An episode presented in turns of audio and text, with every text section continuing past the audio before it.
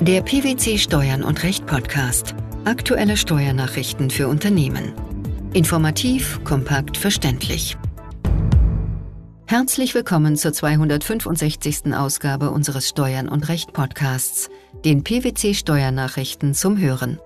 In dieser Ausgabe beschäftigen wir uns mit folgenden Themen. Corona-Sofortmaßnahme. Pauschalierte Herabsetzung bereits geleisteter Vorauszahlungen für 2019. Umsatzsteuerliche Behandlung von Miet- und Leasingverträgen. Krankheitskosten aufgrund eines Wegeunfalls als Werbungskosten abziehbar. Die Finanzverwaltung hat in Sachen Corona erneut zügig reagiert. Nach der Ankündigung zum pauschalen Verlustrücktrag in einer Pressemitteilung vom 23. April 2020 folgte bereits am Tag darauf das zuvor avisierte verbindliche BMF-Schreiben hinsichtlich der pauschalierten Herabsetzung bereits geleisteter Vorauszahlungen für 2019. Worum geht es darin? In dem im Einvernehmen mit den obersten Finanzbehörden der Länder veröffentlichten Anwendungsschreiben erläutert das Bundesfinanzministerium sowohl die Problematik als auch die behördlichen Lösungsansätze zu einer vereinfachten Abwicklung der Anträge auf Herabsetzung der Vorauszahlungen für den Veranlagungszeitraum 2019 auf der Grundlage eines pauschal ermittelten Verlustrücktrags aus 2020. Was führt das Bundesfinanzministerium hierzu aus?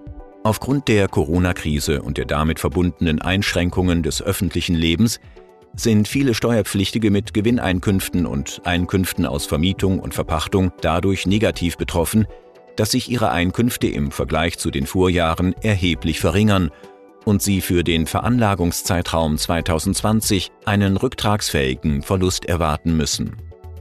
Von der Corona-Krise unmittelbar und nicht unerheblich negativ betroffene Steuerpflichtige, die noch nicht für den Veranlagungszeitraum 2019 veranlagt worden sind, können daher in den zeitlichen Grenzen des 37 Absatz 3 Satz 3 Einkommensteuergesetz grundsätzlich eine Herabsetzung der festgesetzten Vorauszahlungen zur Einkommen- und Körperschaftssteuer für 2019 beantragen.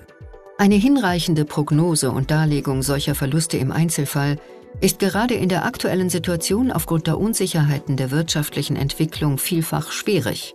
Wie möchte man diesem Problem begegnen? Anträge auf Herabsetzung der Vorauszahlungen für den Veranlagungszeitraum 2019 sollen auf der Grundlage eines pauschal ermittelten Verlustrücktrags aus 2020 für alle Beteiligten vereinfacht abgewickelt werden können.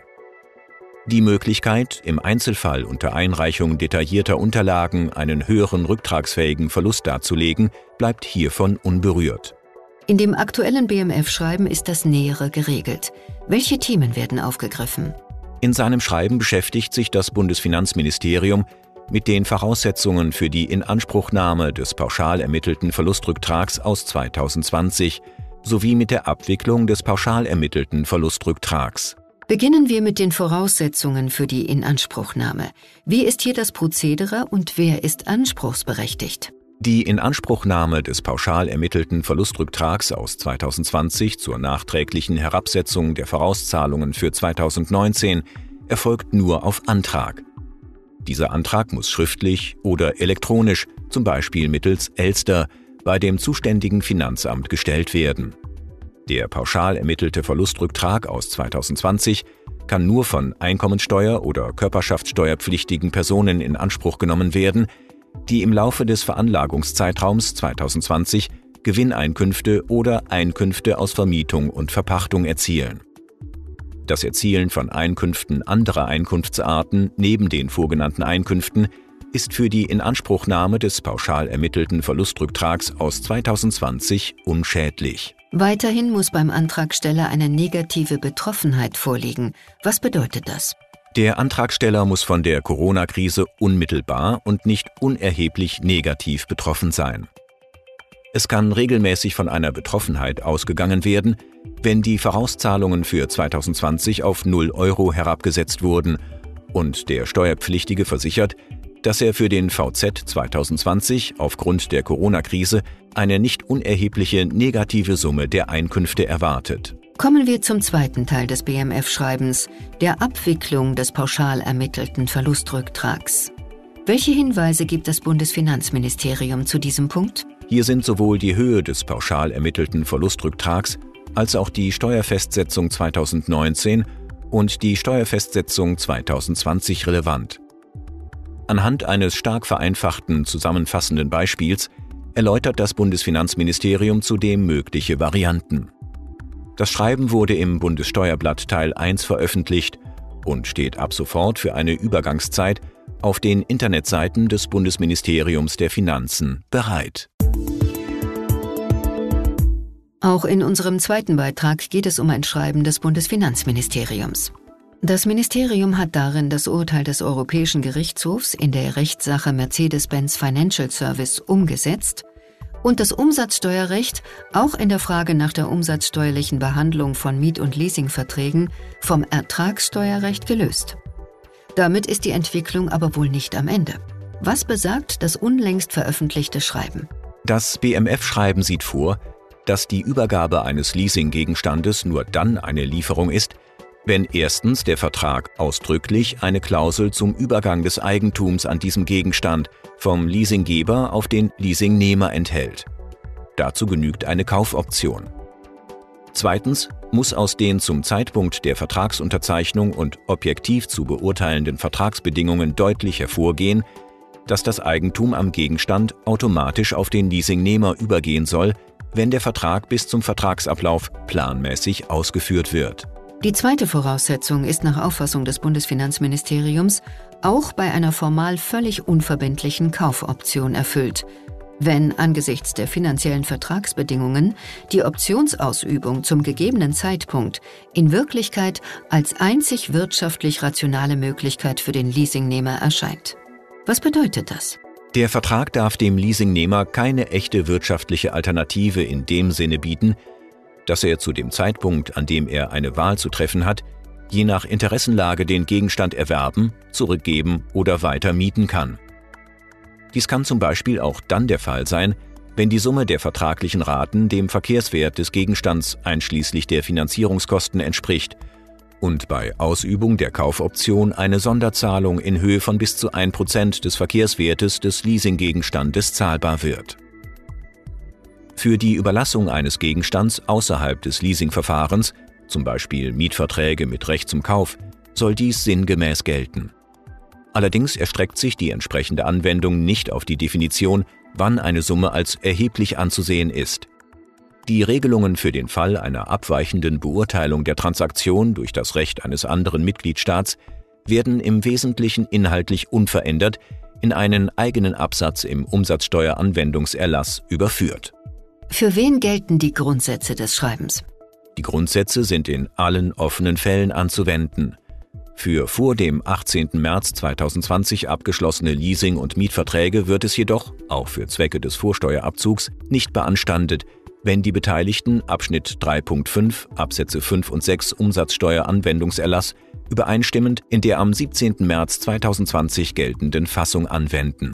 Es ist jedoch wichtig, noch einmal darauf hinzuweisen, dass das Bundesfinanzministerium mit dem Schreiben die Auffassung umsetzt, die der Europäische Gerichtshof in seinem Urteil Mercedes-Benz Financial Services formuliert hat. Denn das Urteil bezieht sich auf eine Richtlinienvorschrift, die eine Vermietung oder einen Ratenverkauf mit einer Lieferung gleichsetzte, wenn die vertraglichen Bestimmungen vorsehen, dass das Eigentum am Gegenstand unter normalen Umständen spätestens mit Zahlung der letzten fälligen Rate erworben wird. Das bedeutet aber nicht unbedingt, dass andere Leasinggestaltungen nicht zu einer Lieferung führen können. Warum?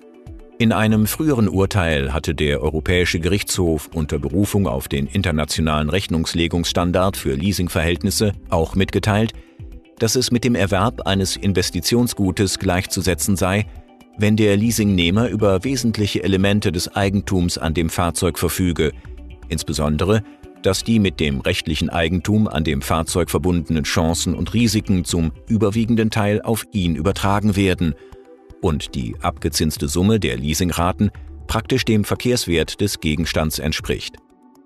Diese Gestaltung wird vom eher unumstößlich abgefassten Schreiben des Bundesfinanzministeriums aber offenbar ausgeschlossen. Wenn ein Steuerpflichtiger auf dem Weg zwischen seiner Wohnung und seiner ersten Tätigkeitsstätte einen Unfall erleidet, kann er die durch den Unfall verursachten Krankheitskosten als Werbungskosten abziehen. Der Bundesfinanzhof hat in einem aktuellen Urteil entschieden, dass solche Krankheitskosten nicht von der Abgeltungswirkung der Entfernungspauschale erfasst werden. Welcher Sachverhalt lag dem Urteil zugrunde? Im Streitfall hatte die Klägerin auf dem Weg von ihrer ersten Tätigkeitsstätte nach Hause einen Verkehrsunfall und erlitt dabei erhebliche Verletzungen. Die hierdurch verursachten Krankheitskosten, soweit sie nicht von der Berufsgenossenschaft übernommen wurden, machte sie als Werbungskosten bei ihren Einkünften aus nicht selbstständiger Arbeit geltend. Das Finanzamt erkannte dies jedoch nicht an. Auch die anschließende Klage vor dem Finanzgericht Baden-Württemberg blieb ohne Erfolg. Der Bundesfinanzhof hat der Revision allerdings stattgegeben und die Entscheidung der Vorinstanz aufgehoben. Wie fiel die höchstrichterliche Begründung aus? Die unfallbedingten Krankheitskosten seien als Werbungskosten anzuerkennen. Zwar sind durch die Entfernungspauschale grundsätzlich sämtliche Fahrzeug- und Wegstreckenbezogene Aufwendungen abgegolten, die durch die Wege zwischen Wohnung und erster Tätigkeitsstätte veranlasst sind. Dies gilt auch für Unfallkosten, sobald es sich um echte Wegekosten handelt, zum Beispiel Reparaturaufwendungen.